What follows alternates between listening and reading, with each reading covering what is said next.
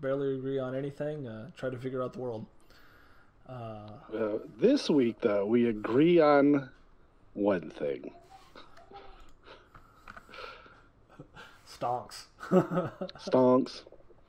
uh, there's a lot more intelligent people out there than us who are probably all over this stuff and showing it and everything. And uh, if you're not up to date on the uh, the current GameStop thing, um, not a financial analyst. I have to say this for for you know. Uh. Also, me, not a financial analyst, and that we do not give advice. Yeah, we, we don't give it we go, do not give it financial advice.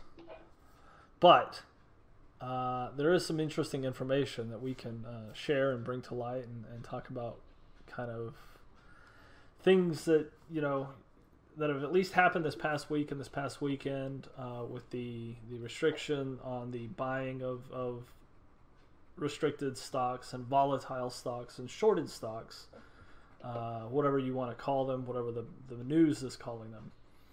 Um, so let's just let's just jump right in. So what's going on right now? So that's uh, heavily So, shorted. do you want to?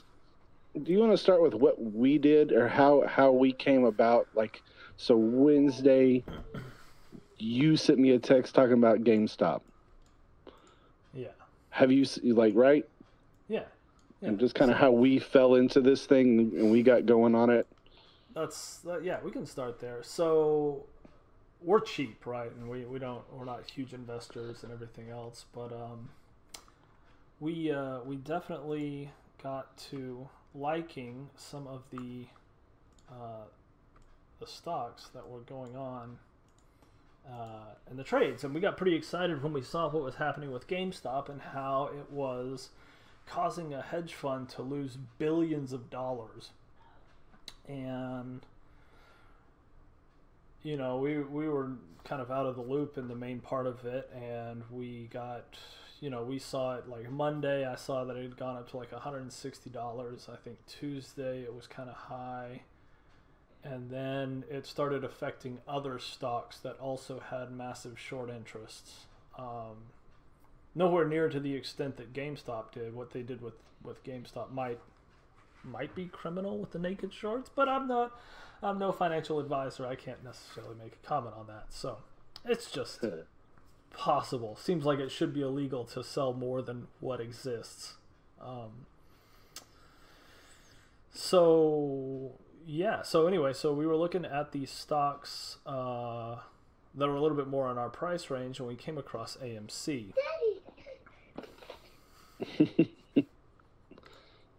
awesome timing. So AMC was priced up to about uh, let's see here the five day. Yeah, so Tuesday, Wednesday, it jumped up to about seventeen dollars. Uh, Nineteen dollars was the high on Wednesday, and we got in somewhere down below that. It closed Wednesday, it went back down, um, and then it's been riding around ever since. Uh, with the extreme restrictions and the essentially false drops, I think I think they're false drops uh, that happened here. Uh, I think we're due for a, a nice little green rise potentially in the uh, the short squeeze potentially. I don't know. I'm no financial advisor. We'll wait and see. Um, I mean, and you and I talked about it. Worst case scenario, nothing actually happens with AMC right now. It all goes to GameStop, and then, you know, we own a bunch of AMC stock, and the the, economy reopens and it goes back up anyway. So, uh, you know, that was kind of our reasoning when we were looking at it. That's what I was thinking. I don't know what your thoughts were. So, it's it's pretty funny. So, let's I just want to talk about like remember a year ago when we were uh I don't know, we were we had been arguing politics for a while and we just decided we're like, "Hey man, are you in the stock market?" Not really. You And I want to like, be? Uh, so let's get into it, man. And so, uh, and so we both kind of like dropped politics for about a year, maybe six months to a it year. was about six months because I think I lost all my money, and then I was like, "All right, back to politics." And uh, and so we uh, oh, sorry, the kids are Yeah. going crazy. That's cool. Um, and so we we uh, we got into it, and then I you know I put all my money into Carnival, and uh, and I was just gonna ride it until the uh, you know until the economy opened back up. Um, I think I was up maybe I don't know sixty bucks or whatever, but uh, you know I I just figured yeah it, eventually this thing's gonna open up. And so I was just holding it. And so um, when you you texted me the thing about about GameStop, and then I started looking into it, and then uh, you said something about AMC, so I started looking into that, and then I was like, uh, GameStop is out of my price range, just absolutely. I was like, I can't I can't get into that one. Yeah, I think we were looking at it, it was like 330, 340, something like that, a share, and we were like, like- hmm. I was like, but AMC, I think I can, I think I can swing that. So I bought as many shares as I could, which wasn't very much because you know I'm a teacher, and uh, and so we were, you know, we were watching, watching, watching, and the you know the market closed, and then Thursday they shut down everybody's buy ability. you can still So, sell. I- That's right. You can still sell on all the different platforms. You can Anyway, st- on my platform because I use Thinkorswim, not an endorsement, um, but uh, Thinkorswim is the platform, is the trading platform for uh, TD Ameritrade. Uh, again, not an endorsement, and uh, but for whatever reason, they didn't shut me down. So every time it dropped below nine dollars, I bought, and so my fifteen dollar trade price dropped down to like I think I'm right at around 12 because every time I just bought five more shares, and I ended up selling every other stock that I held and bought into AMC, and I am holding. so, um, yeah, you want to fix it? I know. Here, all right, go fix it. um, so, uh, from what I, I, I am gonna do the uh, the weird strategy that they said just put your sell at a thousand. yeah, I'm gonna do it. just like on Monday. No, I'll sell at a thousand. so, I think we'd be we'd both be doing all right if that actually happens. So man, That's I'm gonna be doing all right if it goes to a hundred, like or even fifty. Like I'm, I'm like I'm gonna be doing great. we say Uh, thank I- you. much. Like, but but I mean, shoot, even if it goes to thirty, I've doubled my money. So You know what's know, crazy? like- have you been have you been on the uh, the subreddit we can't talk about? I don't know if we can Yeah, talk about it or I'm- not. I'm on it right now. Have you noticed that there's a lot of people on there who are planning to hold when it craters? Yeah. Yeah, they're just holding. They're Period. just gonna hold. They're just holding. Period. I think that speaks to the the sentiment of like what we were talking about the other day of like nobody likes that establishment. This moneyed group of people.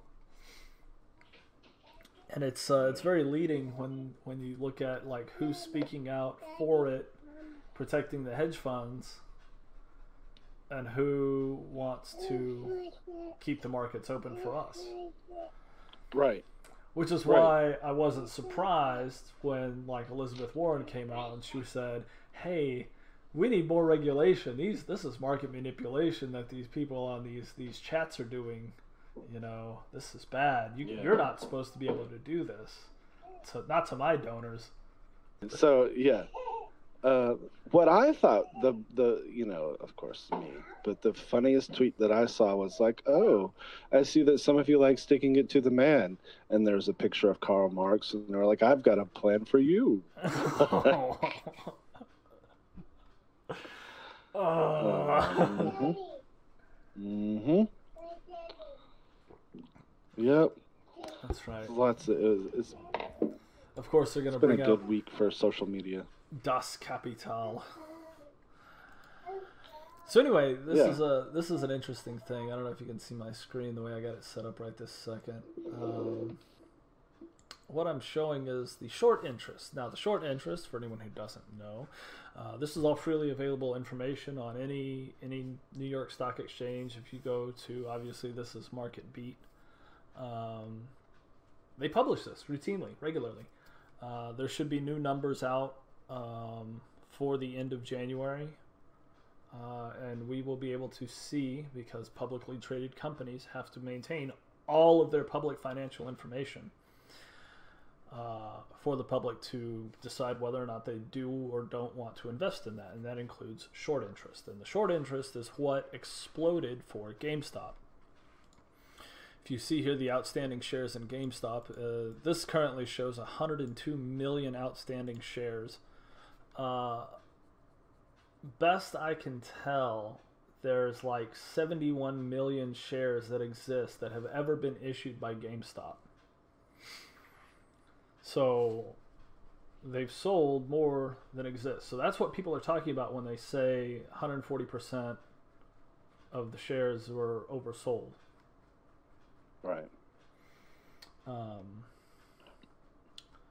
it used to it was 140%. They got it down a little bit through some of the short ladder manipulation, which is what was happening with the um, the trading last week when they restricted this trading, and it was to restrict the amount of buy orders that were going through the system. So you you know we were all restricted from trading unless you had TD Ameritrade. You could get in five bucks, five shares at a time. Um, but for the vast majority of, of like the Wall Street bets, they all used Robinhood and they were all cut out. So that's roughly like six million people that were just like restricted them from their trading on that one platform. Um, well, then so that was Thursday that they they cut all y'all off on that. Well, then um, my buddy decided he was going to go ahead and get into AMC, and he he bought in. They let him buy 25 shares. Well, he he got paper hands and he sold, and then was mad about it that he sold, so he wanted to buy back in. Um, well, then they restricted him to only 10 shares. Um, and they said, you can't buy more than 10. And so he kept trying to buy one more, trying, trying to buy five more, kept trying to, kept on trying to get back in, and they, they wouldn't let him, um, which I thought was really interesting. So it's like, oh, we're, we're going to open it back up. Sorta. Kinda. we're gonna we're gonna we're gonna do it enough so that the SEC doesn't come after our nuts because that's that's kind of what that looked like. Um, I don't, you know, I, have I've been listening a lot to some financial news and stuff, and so what they what they keep bringing up is um, that with Robinhood, um, the the traders on Robinhood are not the client, they're not the customer. They provide a service to the customer and then provide trade information based on what you guys buy and sell, they sell that information to these hedge funds. And so Citadel, uh, who apparently was uh, part of the heavy short, um, short gate, I don't know what, coined right here, short gate. Um, well, they stuck so a gate on the end of it and made it a controversy. What's that? that? They stuck a gate on the end of it already. Oh, damn it. White Watergate. Yeah, I, I lost you there for a second. I said that they stick a gate on the end of it. Now it's short gate, Dorito gate, no, I Watergate. I just did that. Oh, okay. that was all me. That coined right here, bro partisan hacks short gate. So anyway, so um, so what they did was, the, or what they do is they sell all the trading information to all these bigger banks and these hedge funds, and that's the product. So apparently they got a a significant investment of one billion dollars into their uh, little business there because basically what they did was they tanked their business, right? So there is an investment uh, that has been made into old Vladdy um, to do this. Like they're not. He he made a business decision because he knows that Robinhood is going to go down. Like everybody that I've talked to, it's all over the internet, but everybody is going to leave Robinhood. Um, so um, it's it's uh, I don't know. It's kind of a it's kind of a it's obviously shady, obviously shady as shit. But um, Well, it, it there's there's more to it than that. You you know because I think I was reading somewhere that was like Citadel makes up like forty percent of like all the retail investment stocks and money that changes hands goes through Citadel, which is us. I mean, that's us, not hedge fund people. Forty percent goes through Citadel. wow, So, and I, I don't remember if it was the, for the whole market or for Robinhood itself. Um, but the number forty percent sticks in my mind. Uh, they're a major player, regardless. Either way. Um, so it's like it's it's not a small fish. I mean, hell, that's the company that Citadel is the group that bailed out Melvin Capital already with 2.7 billion dollars or 3 billion dollars or whatever their buyout was that they already got the bailout for to cover the initial losses so that they could keep paying interest and like to cover even 20% of the shorts that they'd sold. So, anyway, there's a lot happening right now. Um, keep up to date on your news. Pay attention to your sources. Uh, the boys over at Wall Street Bets are saying diamond hands. Uh, you know, of course, the the news media. I think we've already. Uh, if you've watched any of our other clips, you know how much I despise them uh, and how how highly I think of them. Uh, I think they're lying through their teeth about closing their positions. That's what I think.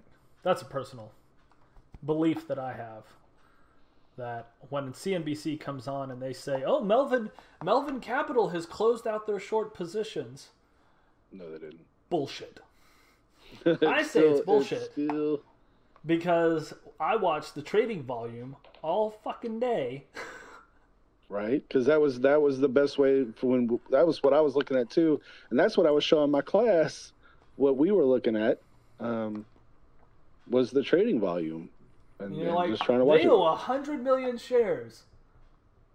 No. It it was really convenient this week that all of this happened because in my class we started the stock market and investing this week, so I could do this all day, every day. I'm a little bit jealous because I definitely like was working and had my other screen up at work, just like with the stock market, and so I restricted myself with my little bit, a little bit of productivity, just because I was only working off of one screen. But I had to keep the eye on the other one. Right, I had the, um, I had I had the the the ticker running.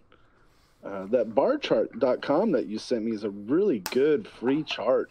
Oh yeah, it's great. Um, It's got I everything. really, I was I've been the for free charts. I've been looking at uh, TradingView.com, which isn't bad, but that bar chart's really good.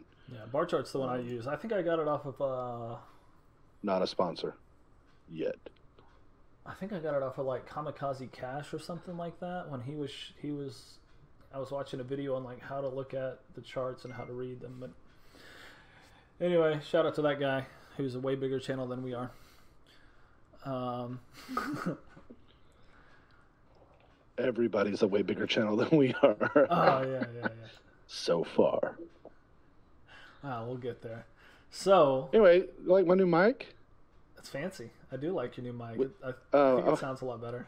I I wanted to I wanted to to talk about like so I've been talking to family and friends. Um I mean what I meant to say was our viewers. Um which is family and friends, Yeah, yeah, yeah. all three of them. Uh and so they they said something about uh, the mic levels and audio levels and we needed to equal out and so that's what this is. We're we're trying to we're, I wasn't happy with it, and apparently our fan base wasn't happy with it, so I went and got a new mic. So I- hopefully this helps.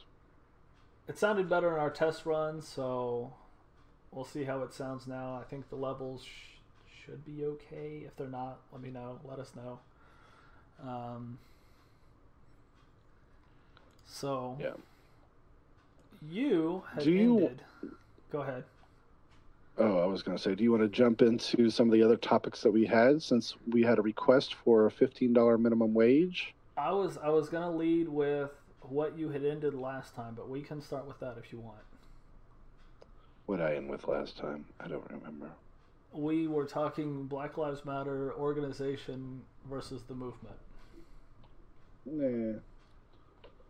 Let's So let's go. With, minimum let's wage? go. Fifteen dollar minimum wage is a little more topical for events going on right now. That's fair. Um, All right. It's it's pretty prominent um, in in the news media. So, um, so fifteen dollar minimum wage. Fifty. Um, Is it fifty now? oh. it's fifteen. One thing um, that I saw was that for just to start with, that if wages had ridden, risen, one day I learned how to talk. If wages had risen with uh, inflation, like along with inflation, because you said inflation was the problem. If wages had risen with infl- risen with inflation, um, we would be at twenty-three dollars an hour as a minimum wage, um, which is which is significant. Um, now, I've heard also that um, wait, minimum wage should be around sixty percent of the median wage. So Mhm. not the mean, but the median. Um, which, honestly, if the um, median wage is around forty percent or forty thousand ish, it's like forty-one something something something. Um, it actually comes out to somebody did the math, but it actually comes out to like fourteen dollars and ninety-eight cents per hour. Um, so right there at fifteen dollars an hour, at sixty percent of the median wage nationwide. However, if you did that in a city like Seattle, the median wage in Seattle, uh, the uh, the minimum wage would come out to like twenty eight dollars an hour. Um, now, um, obviously, there are people on the left where you know 15 dollar minimum wage has been the the go get it for I don't know two three years now. So everybody's been talking about fifteen dollar minimum wage, and that that's been the goal. Um, well, And, and just to be clear, this is a federal mandated minimum wage.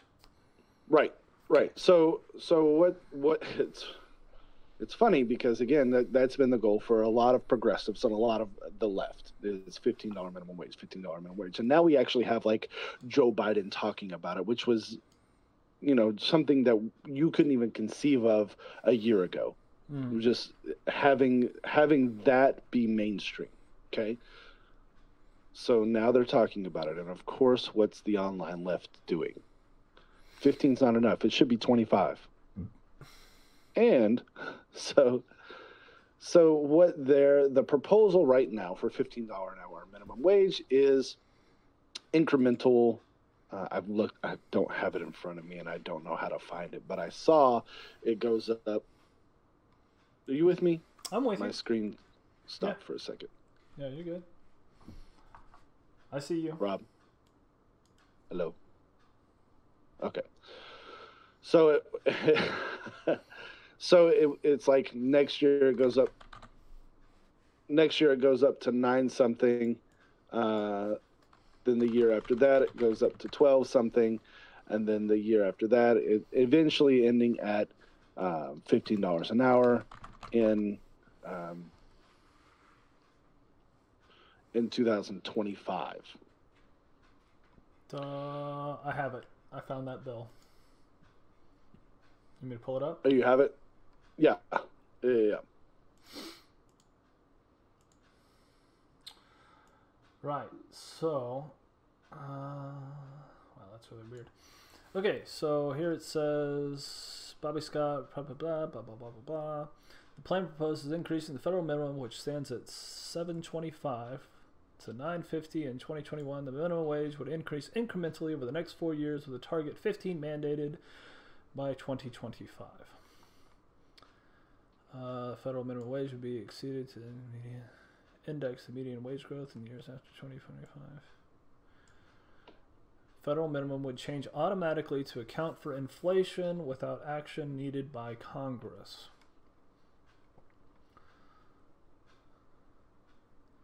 Phasing out tipped wages, youth workers, and workers with disability.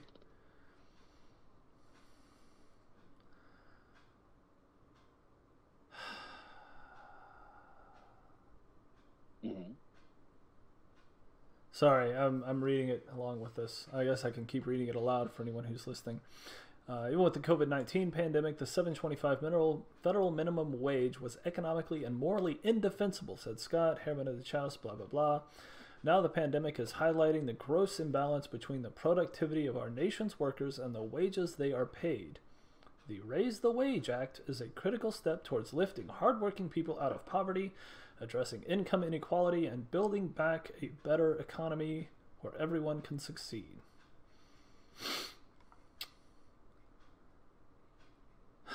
Okay. Is that the bill you were looking for? Yeah. So here's here's the thing. Yes, because every right wing person is going to tell you that raising the minimum wage, double it overnight, is going to affect businesses, um, and it's actually going to hurt um, uh, the economy because you know the the economics 101 inflation cost of everything goes up people get laid off unemployment goes up democrats are dumb. Um, that hasn't happened in the states that they've raised the minimum wage. It did happen Um, in New York. it didn't happen in florida it didn't happen in seattle it didn't happen where where I It mean, happened in like- New York when they raised the federal minimum wage for for restaurateurs and restaurateurs. They all got left out, let go. A bunch of them let go, and you know, that's, that's just what happened. did that did that have to do with the pandemic or did that have to do with I mean, I'm sure it led into it, but it happened before the pandemic.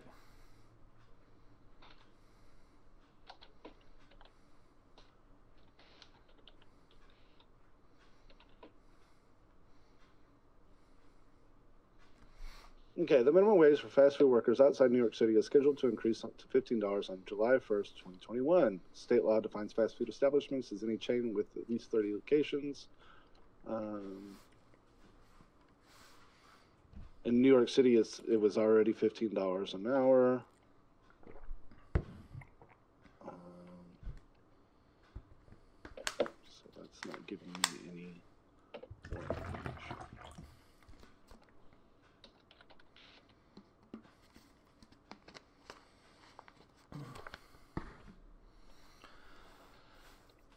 I mean, you wanna you wanna talk about Opinion. evidence. The wouldn't look at fifteen it minimum wage was, was supposed to hurt New York City restaurants, but both revenue and employment are up. This was in January twelfth of twenty twenty, so this is before the pandemic hit. Uh, Why is it what written as an hasn't opinion happened? piece? It's on Market Watch. I mean, everything's written as an opinion piece. So we can look up each one. It says when worker pay goes up, employers can respond in a number of different ways. They can cut hours, lay off workers, accept smaller profits, or raise prices. With profits so low in the restaurant industry, uh, employers may not have the option to accept less than profits without going into the red. In many industries, increased labor costs may prompt business to lay off American workers and move operations overseas where labor costs are lower. But this is an viable solution in the restaurant industry since most of the work is done on site. Um, still, massive layoffs in the restaurant industry are unlikely because owners need a certain number of staff to operate a full service cre- uh, kitchen. Uh, so they increase prices. Prices go up. Uh, raising menu prices will lead to fewer people dining out and consequently more restaurant closures. The fact of the matter is, and I can go into keep reading this if you would like, but the fact of the matter is, when you put money in the hands of more people, it's demand side economics. When you put more money, or Keynesian Keynesian economics, I don't know how to say that guy's name. when you put more money in the hands of regular people, the the everything goes up. Everybody's profit margin goes up. Um, Laffer was a quack. um, wage, wage hikes help everyone. Perhaps the sim- principal reason that the minimum wage increase did not seem to have a negative effect on the restaurant industry in New York is that the state's economy is strong overall. So businesses have been able to absorb the increases without having to make hard decisions about where to cut. So again, this is, um, I mean, it's got links for all of, you know, all the claims that they make. Um, Low wage workers have more money in their pockets. They will have more money to spend, potentially expanding the number of consumers who can afford to eat out.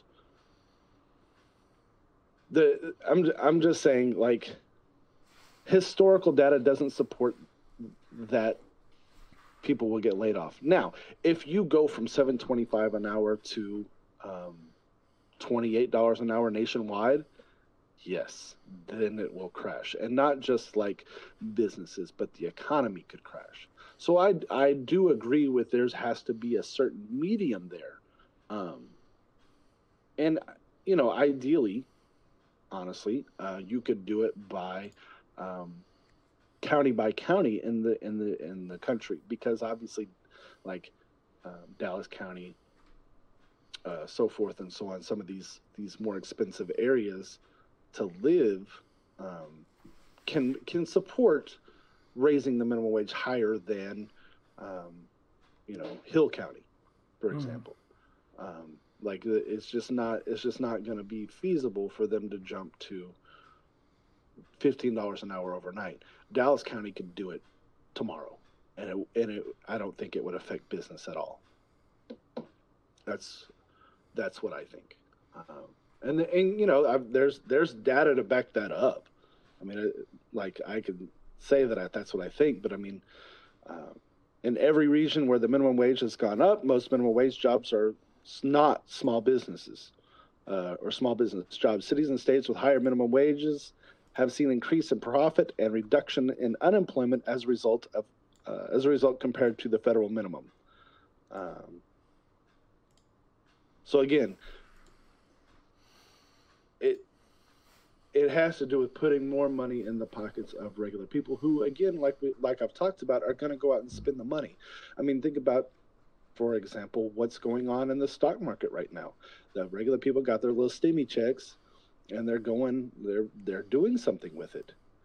And they're trying to they're trying to make more money with their money. You know, not everybody needed to put that in no needed to go out and buy something immediately, right? But um, some so some people were able to save it, but other people, you know, they had to go put that immediately back into the economy. Um, what's the the term? Uh, velocity of money. Have you heard of that? Mm-hmm. Velocity of money.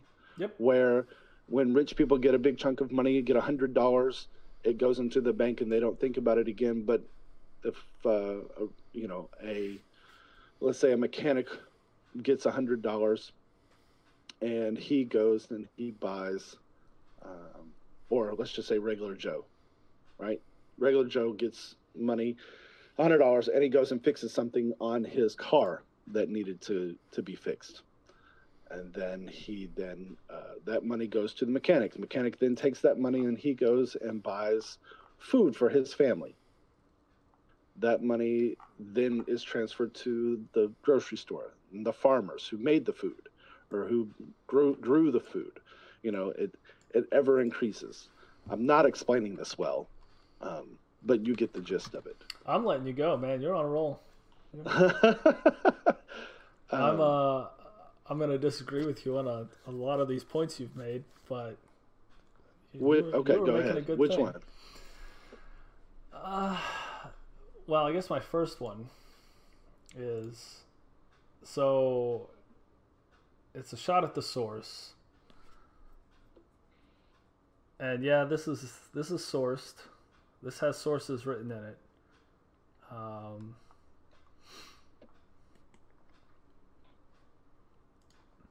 how many restaurant employees do you need? So, I'm sorry. There was evidence. There was data that showed that the restaurants people were either had reduced hours or were laid off, and the prices went up for the food, and there were New Yorkers complaining about that. Uh, That did happen. So, I mean, like I said, this this piece here, yeah, okay, it, it has a good argument, but those things did happen. Um, the other thing I saw was the the numbers you were throwing out seemed high.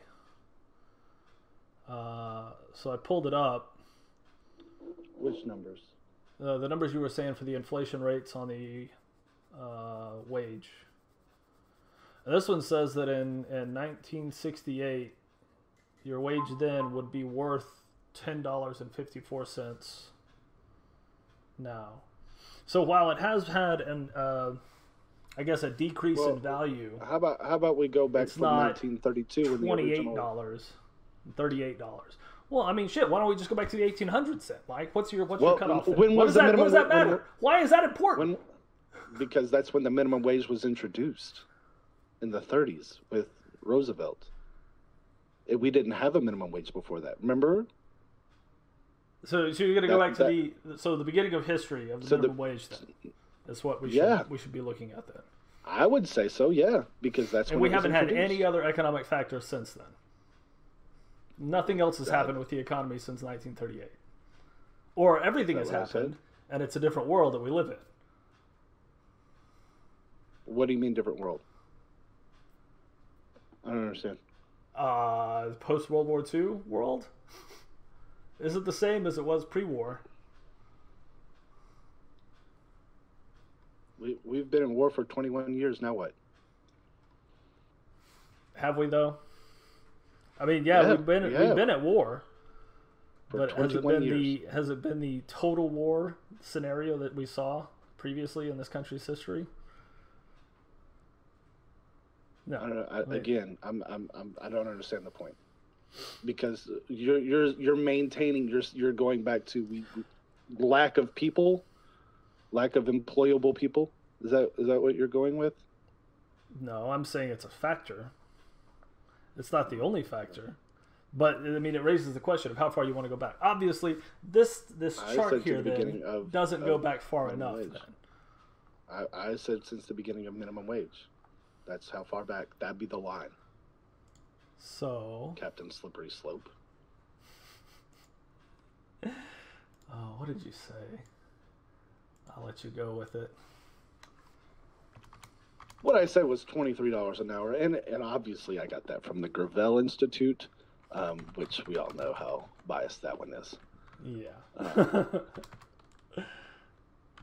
But I was I was talking about the sixty percent of uh, the median and where it should be ideally, and how that's nationwide, and how it, uh, ideally, in my opinion, it should be um, based off area and cost of living in that area, because really at the at the end of the day, people want a living wage. Right? What's a living wage? What would be a living wage in your mind? If you worked 40 hours a week, what's a living wage? It's different based on your area, right? So Would you agree with that? yes, I would agree with that. Which is why I would beg the question of why do you need a federal minimum wage? You really don't understand why? I'll tell you why. You want do you want to know why we have to have a federal minimum wage? Because unions in this country are weak as fuck. That's why. Because if we had a strong union base in this country, we wouldn't need a federal minimum wage because the unions would take care of that. Have you worked with a lot of what unions? protects the workers. Have you worked with a lot of unions? No, but I can look across the pond and see that in other countries that don't require federal min- minimum wages and their McDonald's employees make $20 an hour because of unions. It's not hard to fucking do research. So you haven't worked with any unions in the Americas, have you? I'm a teacher. Of course I've worked with unions. Okay. I mean, we live in one of the most restrictive states for unions. Correct. Uh, in Texas. So that's the right to work state. And uh, have you worked with anybody on the other side, like the labor office people? Like, talk to them at all? Had any conversations with them?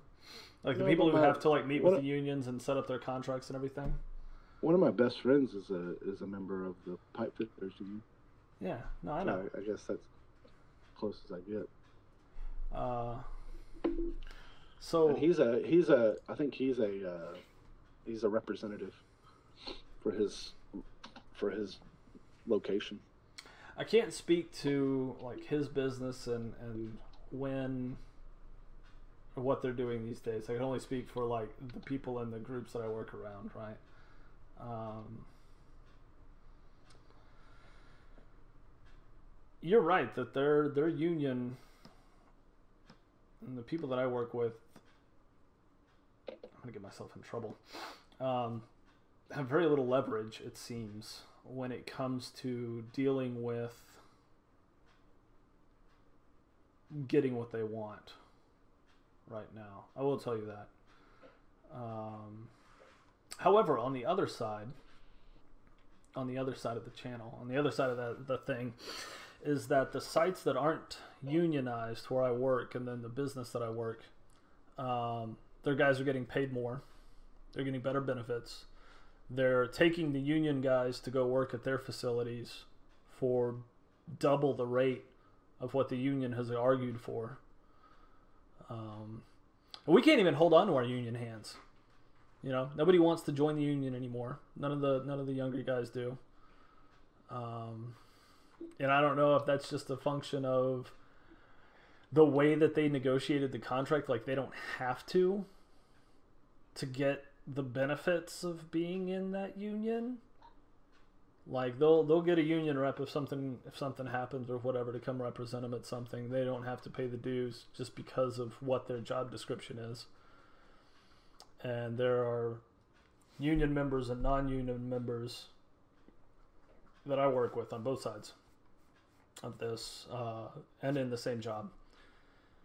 And like the labor board has basically made it the mission to like try to get people to like vote down the union so that they have a little bit more flexibility with their people. Because right now they couldn't pay more people more if they wanted to. To hang on to them that's what the union has done for where i work. They can't even keep up with the demand to like hang on to these guys. So they get these guys in, they hire them up, they work them about a year, they train them up, and then they get hired to go work somewhere else. I, I I'm with you because the the labor unions are weak. They're weak. They have piss poor leadership. Um, you know, I mean, Do you think that and- labor and- unions? and- oh, okay, go ahead. Sorry. and I think the the a lot of the reason is, is they they uh, the the business the business class or the owner class worked have worked very hard to downplay unions in this country and to and, and worked very hard to get rid of them and so they've they've gotten weaker and weaker and weaker over the course of a hundred years um, Do because, you I mean, think we still have you wouldn't have weekends without a union. You wouldn't have a forty-hour work week without a union. You wouldn't have, um, I mean, you would still be, have child labor without a union. I mean, there there are lots and lots of things that unions have done for this country, and and they have been fought against every step of the way. Um, and so it's been a long, long effort to hurt unions. Hmm. And so all of the all of those things you're talking about is just is just a, a, a um, what's the word I'm a symptom of of the, that effort. And so, um, you know, a lot of people are, you know, you get fired when you try to start a union. You like, even though that's illegal, they still do it because what are you gonna do? You gonna sue them? You gonna call somebody? Who you gonna call? You're out of work. Now what? You now you got to go get a job. You don't have time for that. You don't have time to go and start this fight. So it's just been a weakening.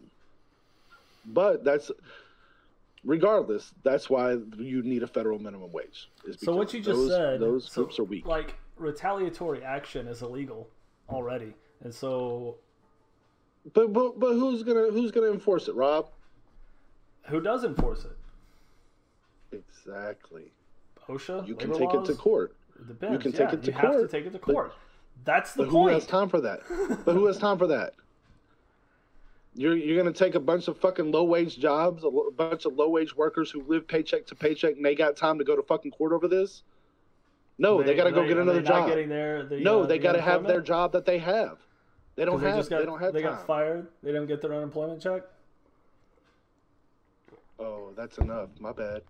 Is that is that not going to be The- enough the- to like have the, the- time to go to court and do your thing, No, or is the job not worth fighting over?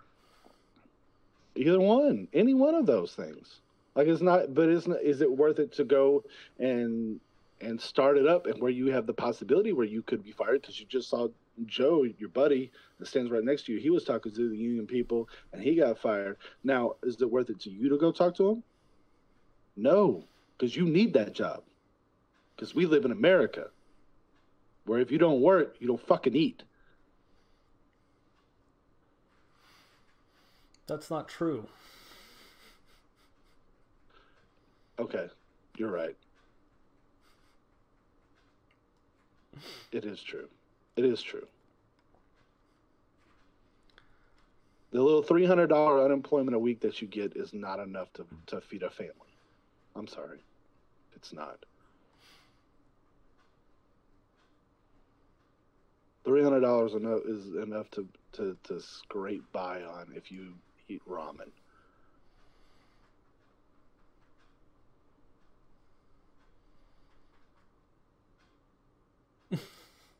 I'm just saying, it's not, it's not, it's not enough. If you're working somewhere and you get fired for trying to start a union, that shit's illegal. You have a case. So what, what happens?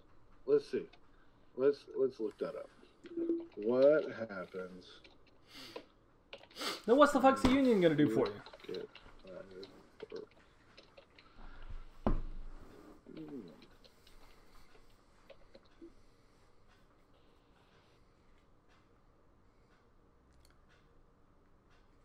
So, can talking with unions get me fired? The simple answer is no. Um, does this mean you won't get fired for participating in union activities? No. Company can't say they're firing you for union activities. They can say they're firing you for something else. The onus is then on you to prove otherwise. And proving your case in court of law can be costly both financially and time wise. Even if you are able to prevail, the punishment usually amounts to no more than the company compensating you for the lost wages, minus any money earned at your current job and offering you your job back. Uh, that's, yeah, that's basically exactly what I was saying. That's from ziprecruiter.com. So if you make So the it- choice it wouldn't be worth it. To do those things, then you made a choice. So your choice is no choice, Rob. You made a choice. it's still a choice. Bro, okay. So let's talk about choices. And I'm going to give you this example, and I got this from Vaush because I love it. But listen, okay, right, listen to this choice. Okay, you and I are at, on a plane. The plane crashes. Okay, the plane crashes onto a deserted island. It's very small. It's maybe, you know, 100 feet all directions in diameter. It's a circle island. I wake up before you. Okay. I wake up before you and I collect all the coconuts and I hide them away. I collect every trace of food on the island and I hide it away from you. When you wake up and you seem hungry, I say, Hey, I got these coconuts over here for you. In order to get a coconut, you got to suck this dick. Otherwise, you starve to death. Are you taking dick or death? I would probably physically attack you. I would take a third choice and I would attack you and I would say who's going to win. If those are my understand what you're choices, then I fight. So what you're saying if those are my you are choices, then I fight. Period. So you're for feudalism. Got it. If that's what if Got that it. was the choice between sucking dick or having a fucking coconut, yeah, feudalism. I'm going to fight for that shit. There's no two there's no binary choice in that bullshit. That's a bullshit thing. That's bullshit. So And so you know your that is. And you know it's bullshit so because would be then to anyone, any person who's in this economy, like it sucks right now. It's as bad as it's ever been I, in my life. So you're saying they should fight. What does that mean? In the What situation you gave me, it was physical violence. What does fighting look Right. like now? Is it still physical violence? I would imagine so. Oh, there's a fourth choice where you could go do something else. You don't have to suck that dick. You could work on yourself, get a little bit better, get a little bit more experience, earn something more. You know the old bullshit thing when they told oh, people Oh, so you to got, learn you got the time code. to do that? How, how, so you just you're just gonna live off the unemployment? What if you got a family to feed right fucking now, Rob? Hey, You, don't know, have a choice the, to go uh, better yourself. you gotta have a uh, fucking job. You gotta feed your family. That's dumb. you don't have. You don't. Ha- it's not. Oh, I'm gonna go get better. I'm gonna go back to school. Fuck that shit. You got a family to feed right now. You don't have fucking time. You get to work. What do you want me to tell you? So, so there's so a, there's an industry down exactly here. What the fuck there's I'm work saying. to do. Well, if you don't want to work in fucking McDonald's, there's work to what do. What the fuck I'm saying. There's it- work to it- your fucking be choices- done. So then those are your choices. So you go and find whatever work can happen. So you either choose the job that you have at the at the rate that you have. You talk to somebody and you get fired for it. You talk to a union and you get fired for it. So your options are to go find another job. That's it. That's why unions are weak. I never said they were strong. I only question the reason for their existence today. Well, for better wages would be the the idea. I, for what they're worth now, I don't think there's any reason for them now. Honestly, well, I've never lived in an area where unions are strong, so I wouldn't know. Yeah, I Like wouldn't I've either. I've never I I, I mean And in the area where I live and the unions that I work around, they're not helping you; they're hurting you. well apparently they're helping people over in Nevada. Their their culinary union's pretty strong. Um, you know, that. steelworkers union's pretty strong up in the north north side. Um, the the auto workers union's falling apart um, because of NAFTA. Um, hmm people can't get work, so I mean, if they close down your whole business, your union ain't going to do much. yeah, what are they gonna do? So Yeah, we don't have a plan here anymore. Sorry, guys. yeah, So, and that's uh, that's uh, taking away a lot of the power. so I want to get back to this idea on Thanks, the Bill. federal minimum wage. And you said it yourself that different areas have different cost of living, right? Yeah. So you have a you have a bare minimum where the and I think you brought this example up. But the uh, the bare minimum where the uh, the lone gas station attendant owner who works out on the middle of whatever highway runs through the middle of nowhere in Kentucky. Um, that guy needs to pay his employees fifteen dollars an hour there, even though having one more than one employee, we'll say, would basically just put them out of business. Yeah. Well, and that's why I think I think if you did it county by county or state by state even, I think that would be better. That would be a better option. Um, uh, because because every place is different. Um,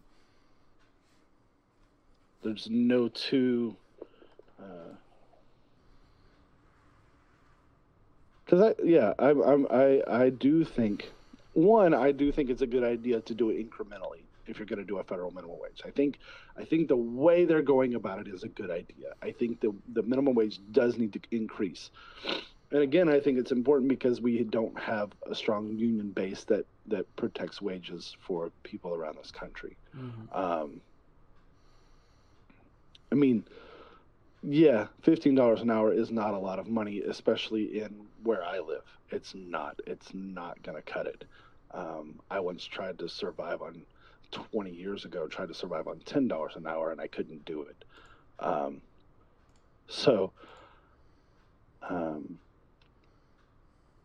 cost of living.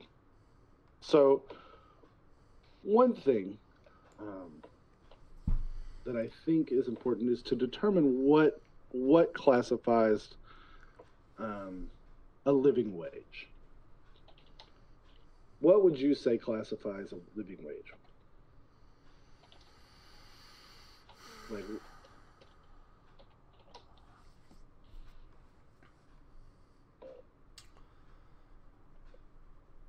I mean, for me personally, I've always calculated like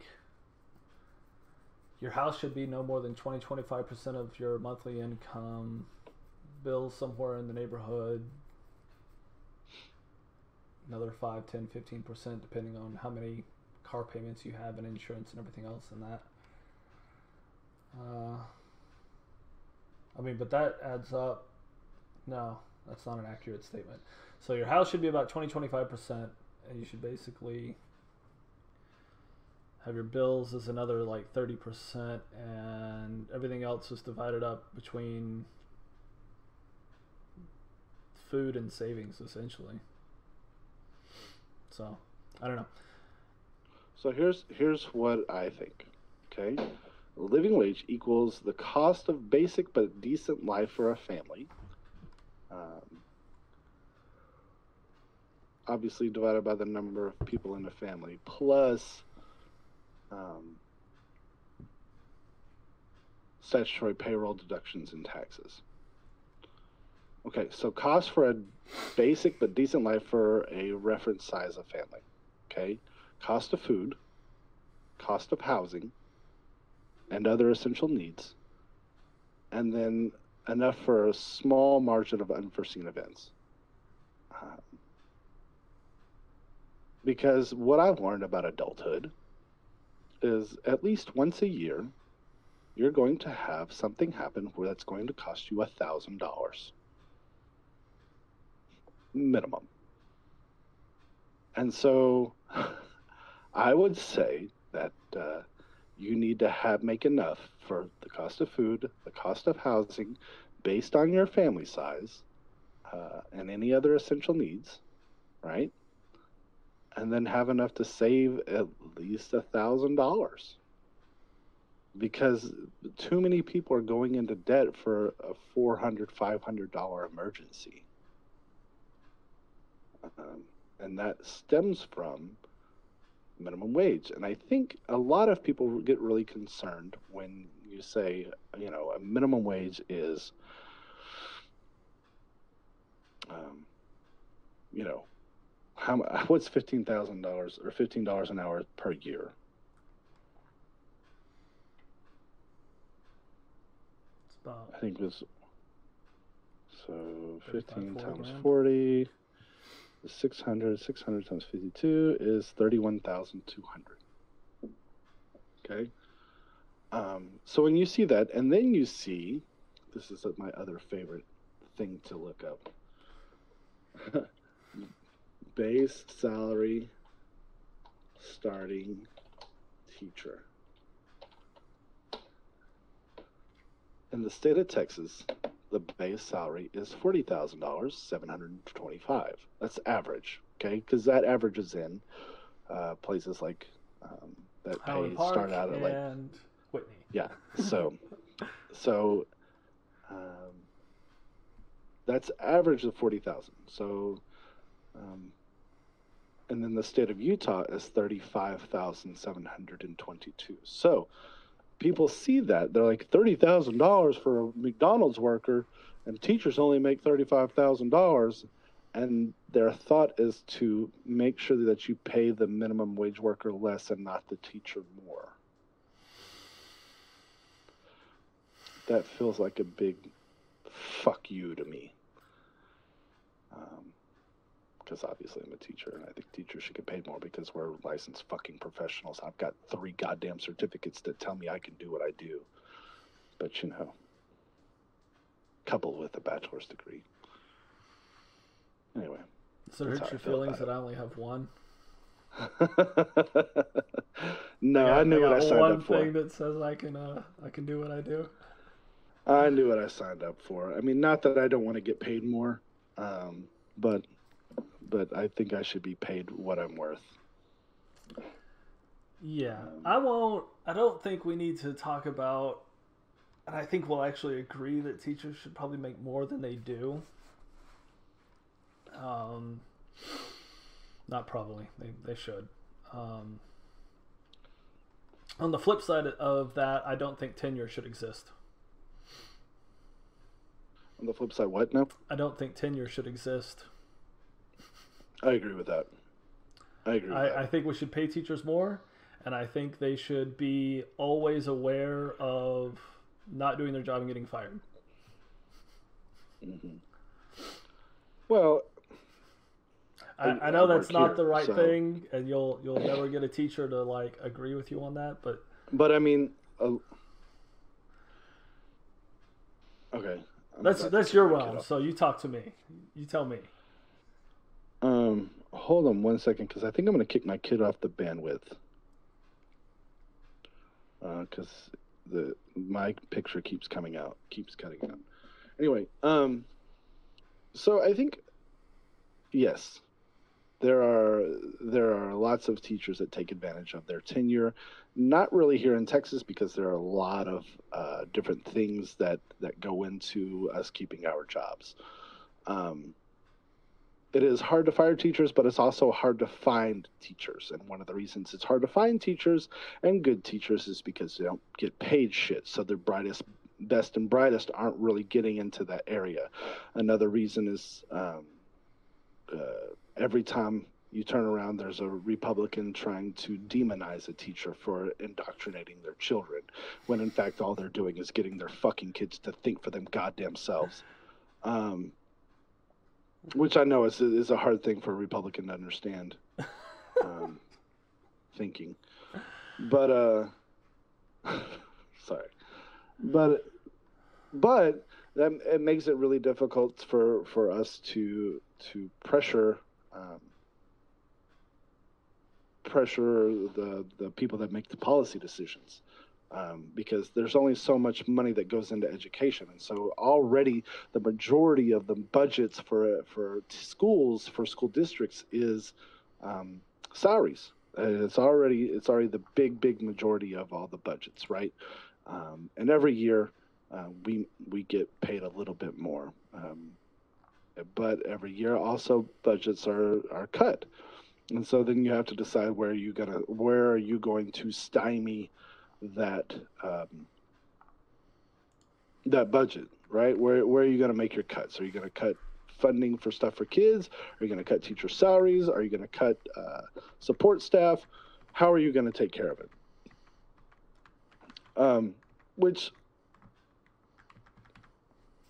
needless to say, I think you need to shore up and, and pay invest more into schools. I think investing more into especially pre-K. I think pre-K, pre-kindergarten should be um, absolutely mandatory at every school in the United States. Uh, studies have shown that that is where the majority of the problems with reading and why we are so far behind um, are they start there.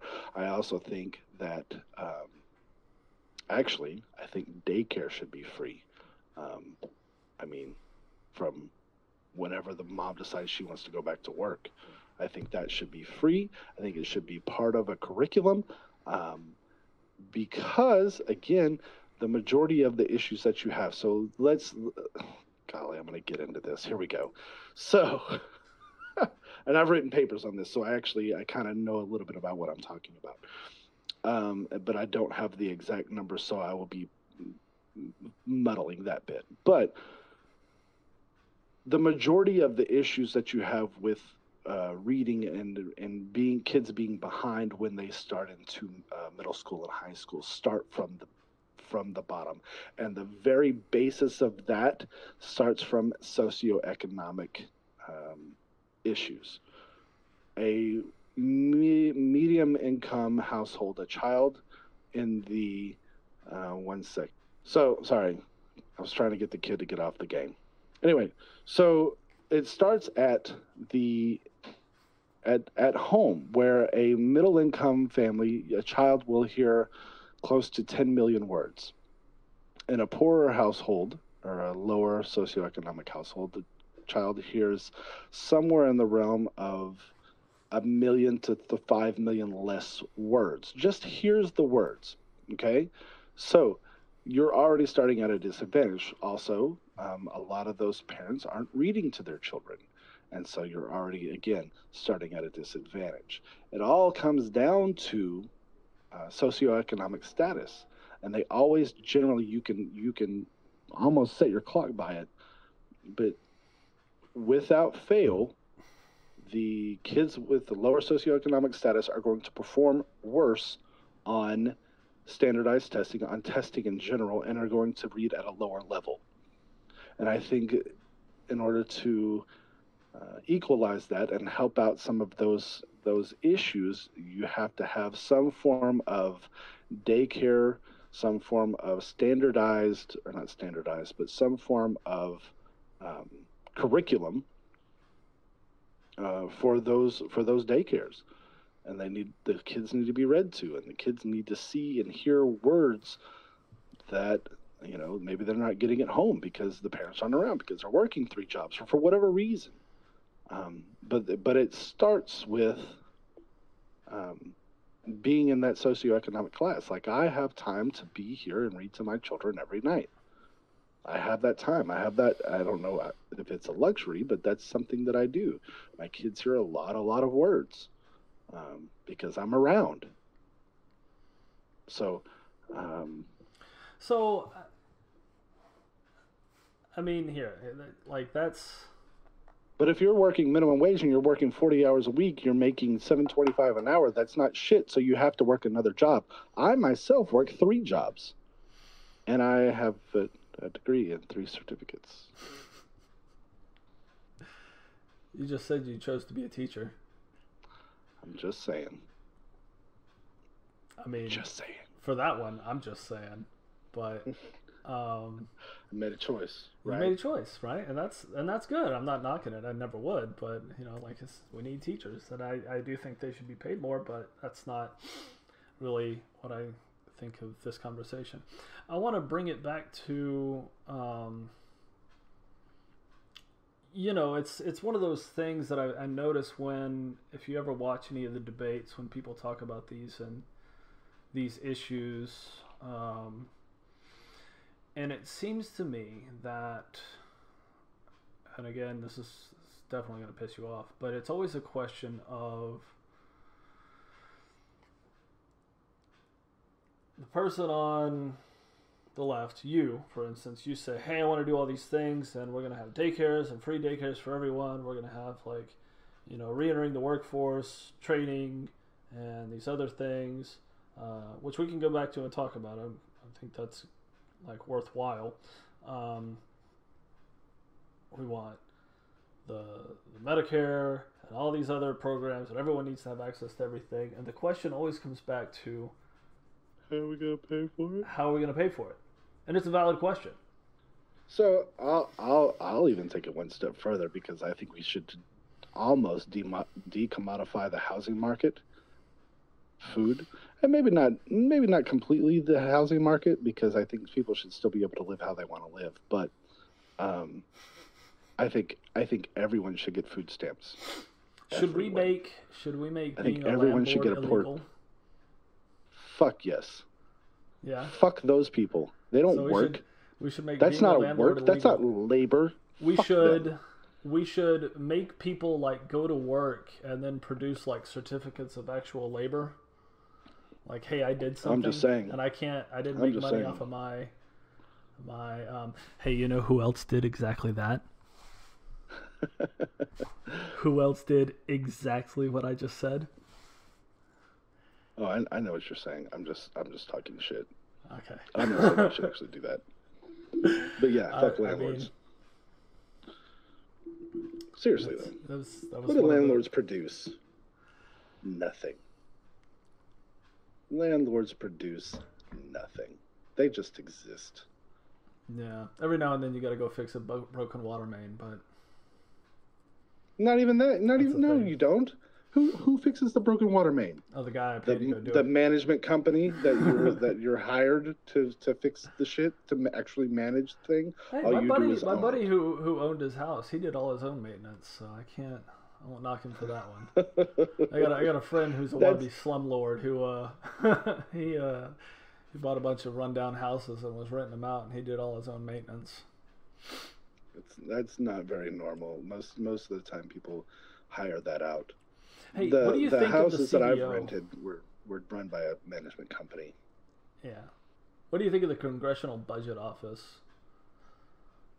What do you know about them? Well, uh, just in general, Just like in general, yeah. Like what? What do you? What do you? What do I say? The Congressional Budget Office do? Are they? Do they do good research? Is it fairly accurate? Like, do you have any preconceived notion about anything they put out? No, Do you know what they are?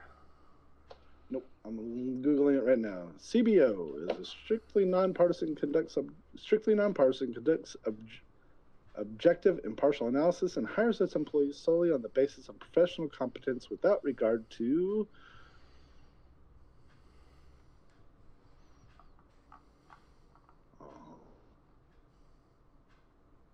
Without regard to political I don't know. leanings, or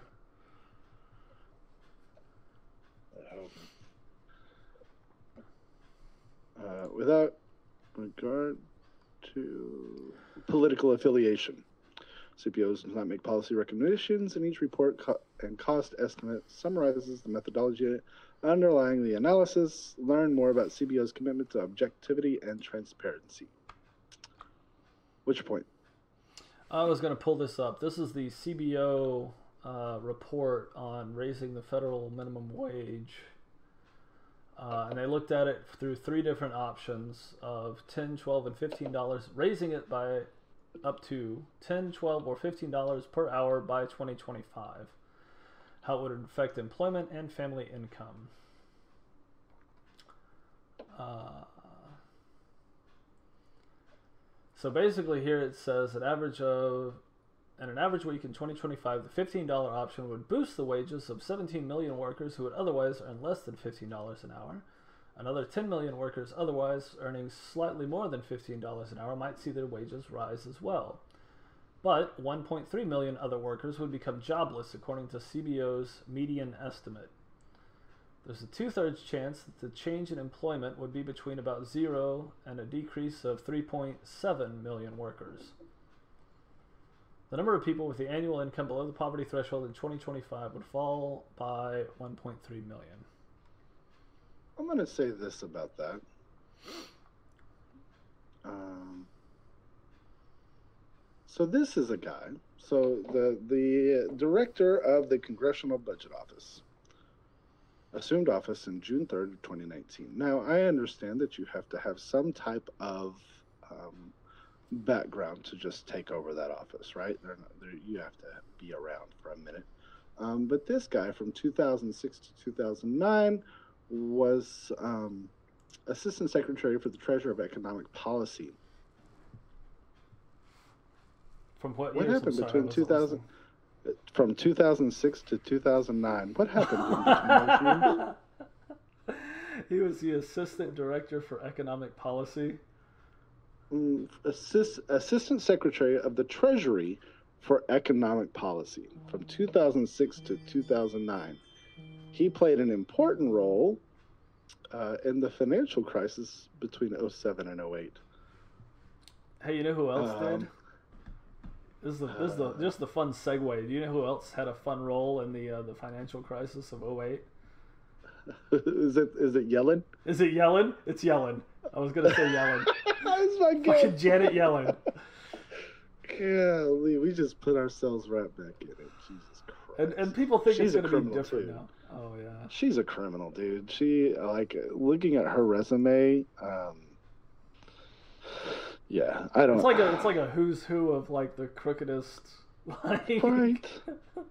what in the beans? Like just.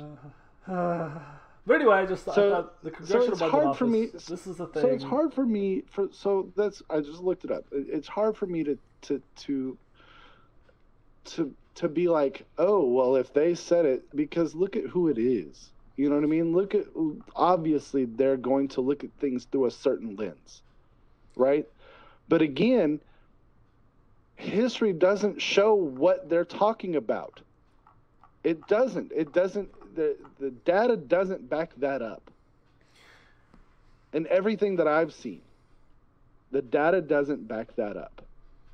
Do you remember the town hall a few years back?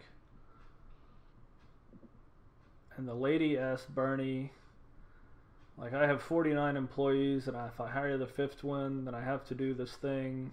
I think it was for healthcare. I can't hear you again. You got you got to back up again. I'm sorry. 49 employees. Uh, Yeah, so there was there was a town hall that Bernie was at, and it might have been a debate, but um, and she basically said like I can't grow my business, I can't hire this next person because if I do, it puts me in, I think it was the next healthcare bracket or something like that for the employees, and she couldn't afford to do that because of the margins in her her office. Because uh, uh, over 50, you have to you under Obamacare, you had to uh, provide health care Right, for your right. employees. Right. Yeah. So without jumping from 49 to like 100 where it was feasible, you couldn't get there, right? For like the small business. Mhm. Um, and I think that a lot a lot of that has to do with like the margins that you get through the, the specific business. Um, which may or may not lead to increased prices and wages and everything else and laid off people if you cannot maintain that profit margin for the business, right? Um, So I think a lot of a, a, a lot of people are very concerned about small businesses, right? Because that's that's like that seems to be the main talking point. Small businesses and their small profit margins. Um, yeah, it's Right. like the meat Well, every- everybody- the, every- the, backbone of the everybody, country. right? Um, I I I understand that, but but like. The, the the data doesn't support that they go out of business or they have to let people go. It's not it's it's Nobody's not looking- what happens. I don't think anybody's actually looking at that data then. I think they're looking at like the WalMarts and the Targets and the other places that pay their people at or below minimum wage that they have to go get on food stamps while they're working at Walmart Right. And, and not the small them. business owner. They're not looking at those people. I think they're looking at the people that work at the Walmarts. All the data that I've ever seen has been like, hey, these guys who are working the minimum wage at Chili's or whatever, like, Well, so already most small businesses pay over the minimum wage. Most Yeah. small businesses because they have to look at those people in the face every day, right? They're not paying minimum wage. yeah, it's Steve. He's your friend. They're paying He's cool. they're they're paying right. They're paying them 10 and 12 dollars an hour, right? But the so really who is in the first 2 years it's not even going to affect those businesses. Mhm. right? So m- most of who it's going to affect are the profit margins for Walmart and Target and things of that nature. Costco pays their people a living wage. Costco does, and they keep competitive prices between Sam's and Walmart. They maintain their profit margins enough and they pay a competitive living wage, from what I understand. This is what's been told to me. I haven't done the research. You know, you know who does pay a living or a, a decent wage actually, is the uh, the Buc-ee's right down the street from me. Oh, really? Yeah, I was working so many hours this year, this last year, where I actually did the numbers, and and we, we call it the Buc-ee's calculation out at the plants. And it's basically if I can make if I can live for 40 if I can work 40 hours a week at Buc-ee's and make the same dollar per hour that I'm working out here, it's time to go take a vacation or quit. Because if I only have to work 40 hours a week with a low stress job working at Buc-ee's versus the hours and the high stress that I'm dealing with and I get paid the same hourly rate because I'm salary, it's time to, it's time to take a vacation. So, and I again, agree. those are choices, right? They have benefits. But from what I've seen is is when you raise the minimum wage, the median wages rise also.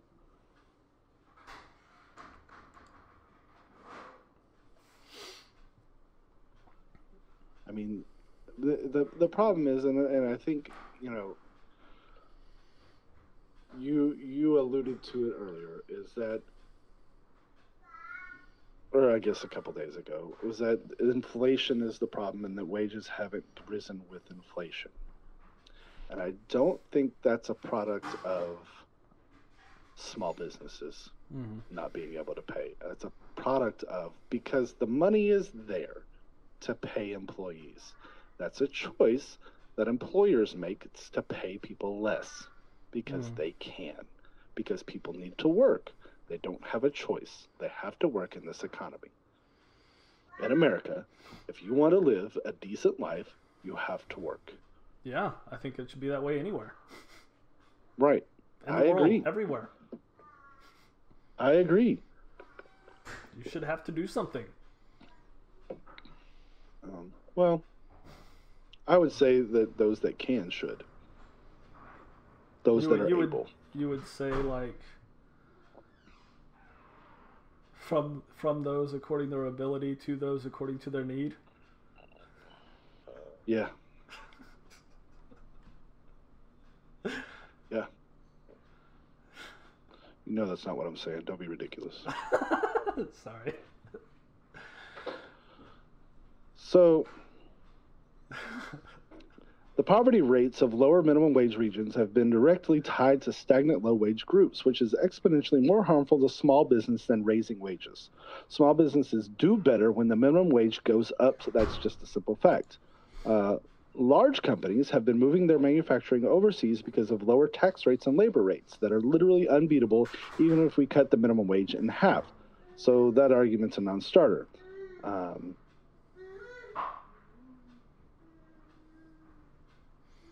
This has not proven.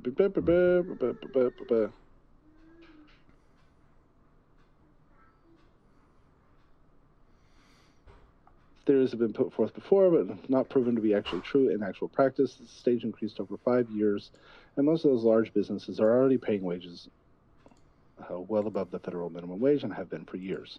So again, that's. I just want something that's not from Forbes. You know, like I'm trying to find. Or you could get a Bloomberg article. I I think if you tried. Oh, that's even better. Bloomberg. That's the joke. Uh-huh. Haha.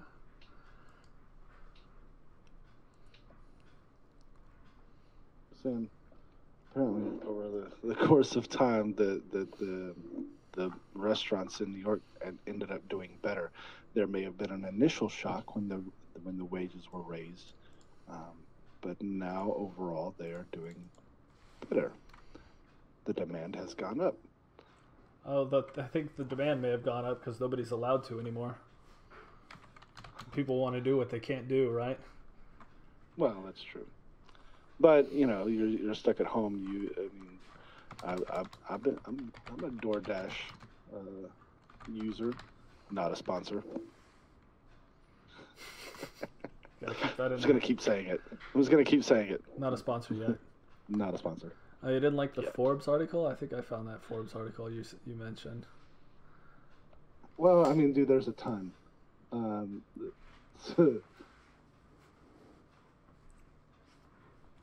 Well, here's at the end of the day, and here's here's I'm just kinda- saying, like this. I, I think I think that this is propaganda. Every time that you say it's going to crush the economy when you raise and everybody's going to get fired. I think it's just propaganda. I don't think there there is nothing that is that that you can show me how that has happened to somebody or that's happened to a place um, that that give me an example of when they raised wages to certain amount it crashed the economy or it crashed the businesses or people got fired or um, so many people got laid off. Like you can't unless you can in which case like even your new york example doesn't really hold water because apparently it went back up and and they were actually doing better than they were before. So every time it, it, it goes back to inflation. I mean, if you raise the supply it's of wages. money, if you It's raise wages. the supply of money, the of supply money of money is already there, Rob. the total It is at the top. It is not where we are. That is that is and that's what you're talking about. You're talking about that's the a consumer price index. fallacy. You're talking about the consumer price index at that point, which is the cost of goods, like for bread and milk. The Which is already is going up. already there. The money is already in the system. We don't have it. That's the difference. So you can talk about inflation all day, but the fact of the matter is the money is in the system. It's already been printed. It's just in the hands of like a hundred people. Well, nowadays they just go in there and type it in on the computer and say more money. There it is. Right. But it, it's not trickling down. Hence, our Laffer being a quack.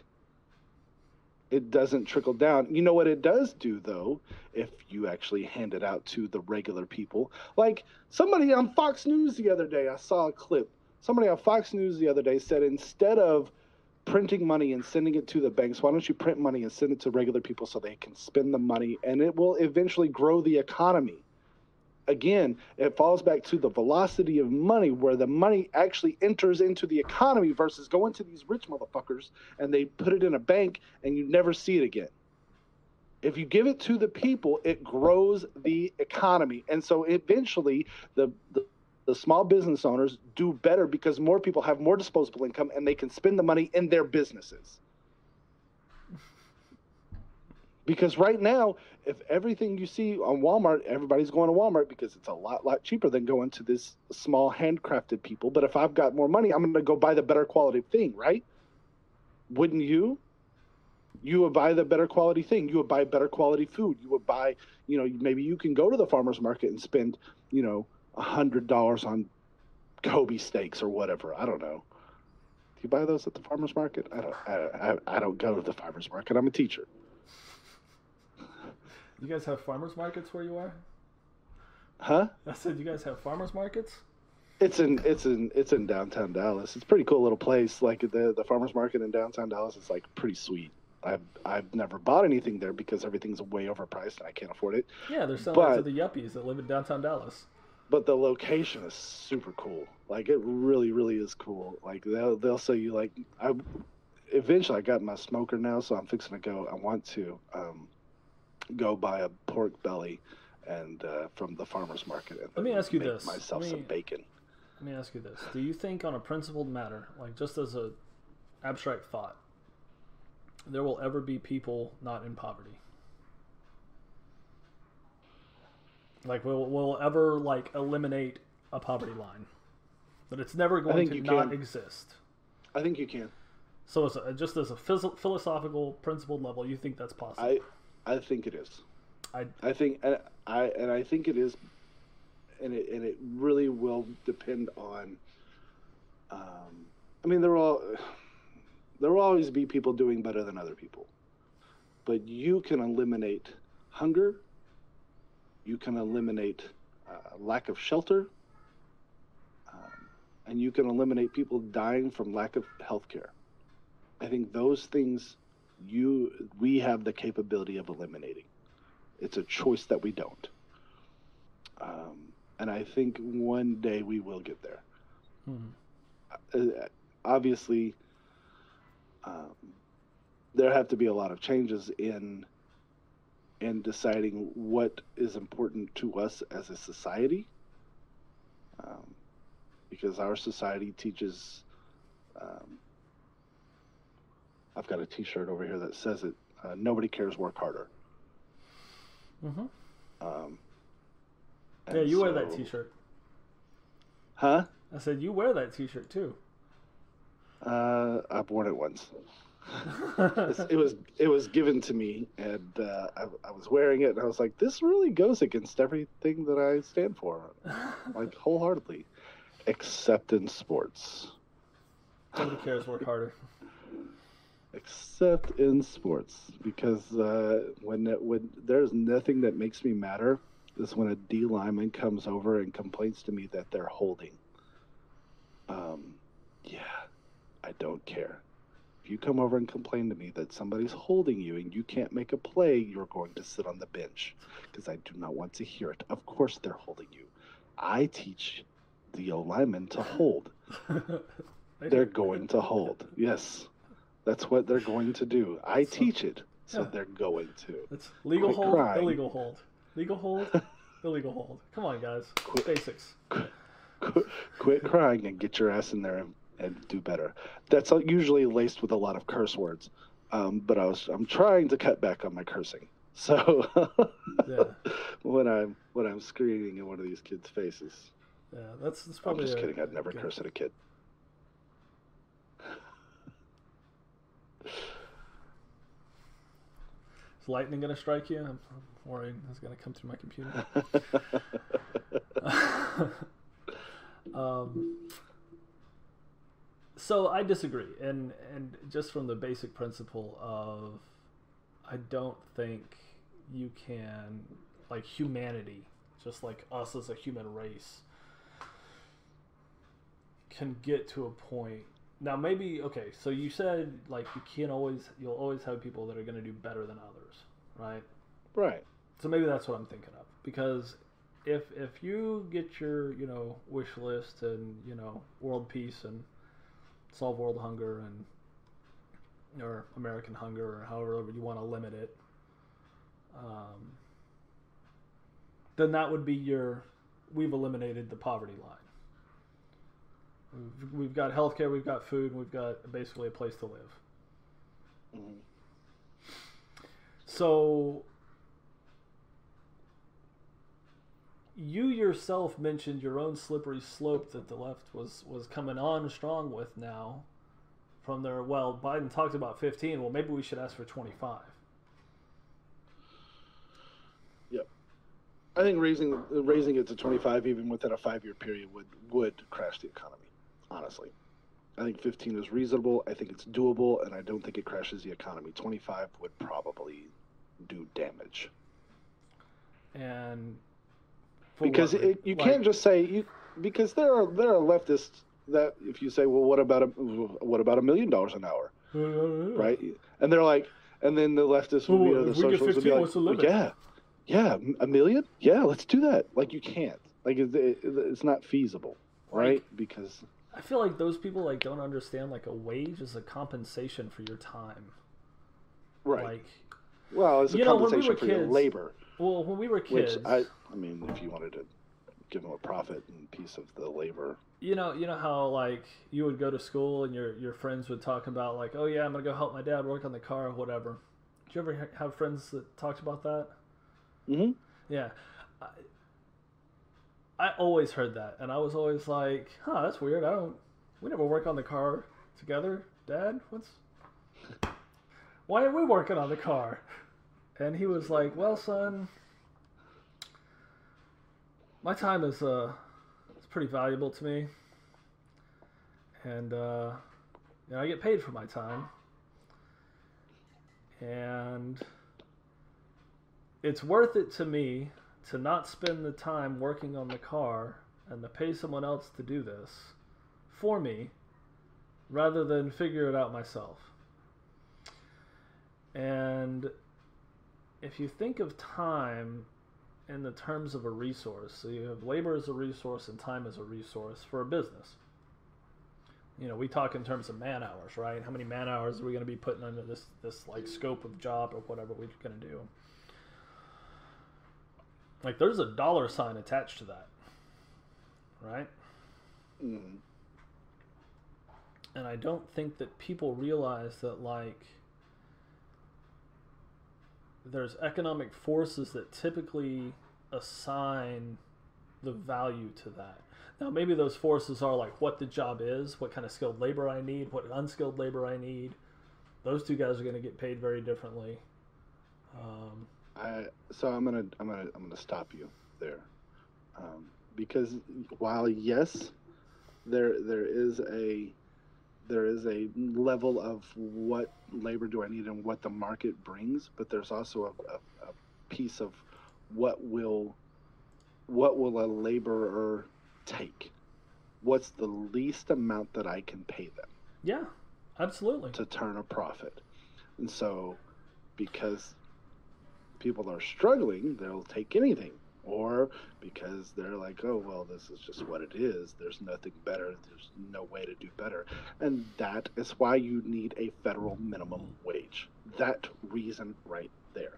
Because, like, what is the least amount that I can pay someone to do this job? Is how you think as an employer, right? Mhm. That's how, if you were hiring somebody and you were starting a business and you wanted to pay somebody, but you needed something done, what's the least amount so I can continue to make uh, however much money I'm making? And if you And get that that's good the reason. employee, then you say, "What do I have to pay you to keep you?" Right? Or you can just keep hiring somebody. You But you, I don't want to hire somebody. I, work- want that guy. Well, then somebody else might want him, and he can go on and do other things. Somebody else will pay so him. I have to pay him more, right? million. Would you? Or If you can go and hire if you wanted him bad enough, or you can just go hire somebody else who's going to do this menial job, and you can train them up too. Because why pay? Why would I pay him twelve dollars an hour when I can pay this guy five dollars an hour? And Which it's I the same will- job. Now he might not do it as well, but it's the same job that he was doing. He's costing me twelve, but he'll do it for five. Hmm. Now, I may have to go in behind him and fix him. Is that worth it to me to save six dollars an hour, seven dollars an hour? Fuck yes, it is. Maybe. But you can't speak for everyone. I can't, but that's it's pretty typical. It's pretty typical. Like like uh, you can take something as as simple as you know If you're talking reshelving about like, reshelving of the reshelving stocks. something, yeah. Yeah, I, he's really, really good at it. He's very good at his job. Now I can promote him, or he's going to go find another job somewhere else, right? hmm I, I don't- I- who, who's to say? But am I going to pay him more? What he's worth doing the job that he's doing, or am I going to hire somebody else to do the job for the same low, shitty pay? So you, You're going to hire somebody got- else. You got two people working the same job at your same wage, your same minimum wage. One does well. One's one way doesn't. better than the other. Yeah. Yes. 'Cause you can't you're gonna anymore. keep the cheap you're gonna keep the cheap labor because it makes economic sense even though he's not as good he doesn't work as hard. He's he does he doesn't always face up you know? So every once in a while the manager has to walk behind him and face some things out. But i'm already paying the manager that much money. Why do i need to pay guy number one? I don't. I'll just hire another fucking idiot teenager to do shitty job and uh, keep it moving. Keep my profit margins on point. Sorry, distraction. I, I can hear it. Uh, I had mine earlier, so I, I, I, I can't say anything. yeah. Um,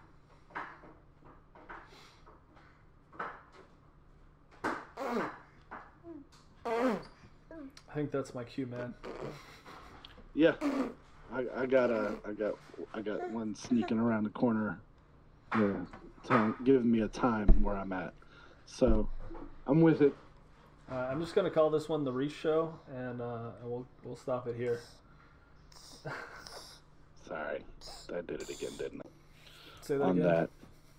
I see a lot of the effects of poverty and a lot of the struggles, um, you know, that, that that people go through being poor. Yeah. Like I said, you're you're very you're very passionate about this, and and again, my my basic thought is like, I kind of don't feel like I had a dog in this fight. Oh my goodness.